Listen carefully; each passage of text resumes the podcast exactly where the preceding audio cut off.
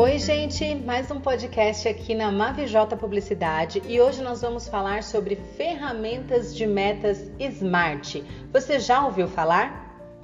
Por acaso você costuma criar metas sem nunca chegar a cumpri-las, seja na sua vida pessoal ou negócio?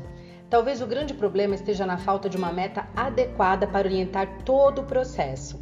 Na hora de criar metas e objetivos, é possível utilizar uma ferramenta da administração conhecida como SMART.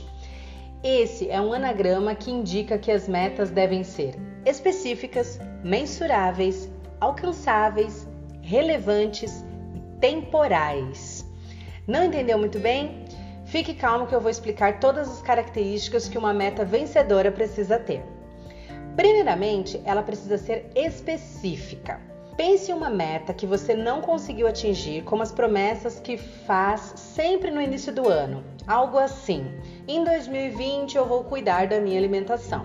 Esse objetivo tem um grande problema: não é específico. Exatamente o que você vai mudar na alimentação? Por não ser muito definido, ele te deixa sem orientação para os próximos passos. Fica difícil saber o que fazer para alcançar um resultado. Seguindo a ferramenta SMART, as metas também devem ser mensuráveis, ou seja, você precisa ter uma forma de medir se elas estão sendo atingidas ou não. Portanto, ao definir um objetivo para a empresa ou até mesmo a equipe, é preciso atrelar um indicador a ela. Pode ser faturamento bruto, quantidade de contatos obtidos, número de contratos fechados, o que você quiser.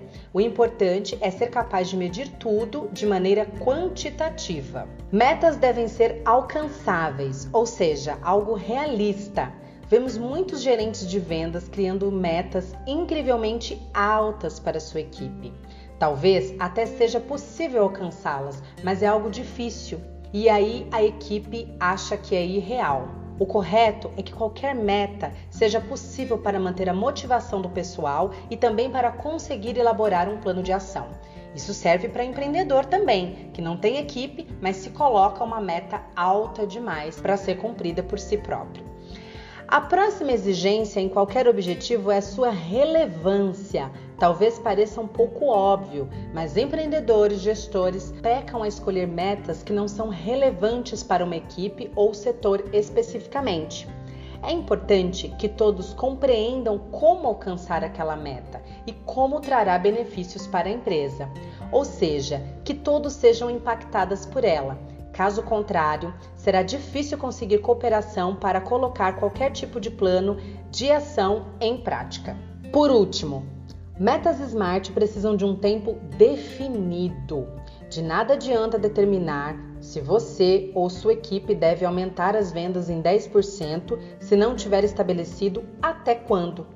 Tenha prazos para que tudo que você deseja realizar e as chances de conseguir aumentem bastante. Conseguiu entender como formular as metas SMART? Espero que sim, espero ter contribuído. Agora é só colocar em prática para melhorar os seus resultados e de todos na sua equipe.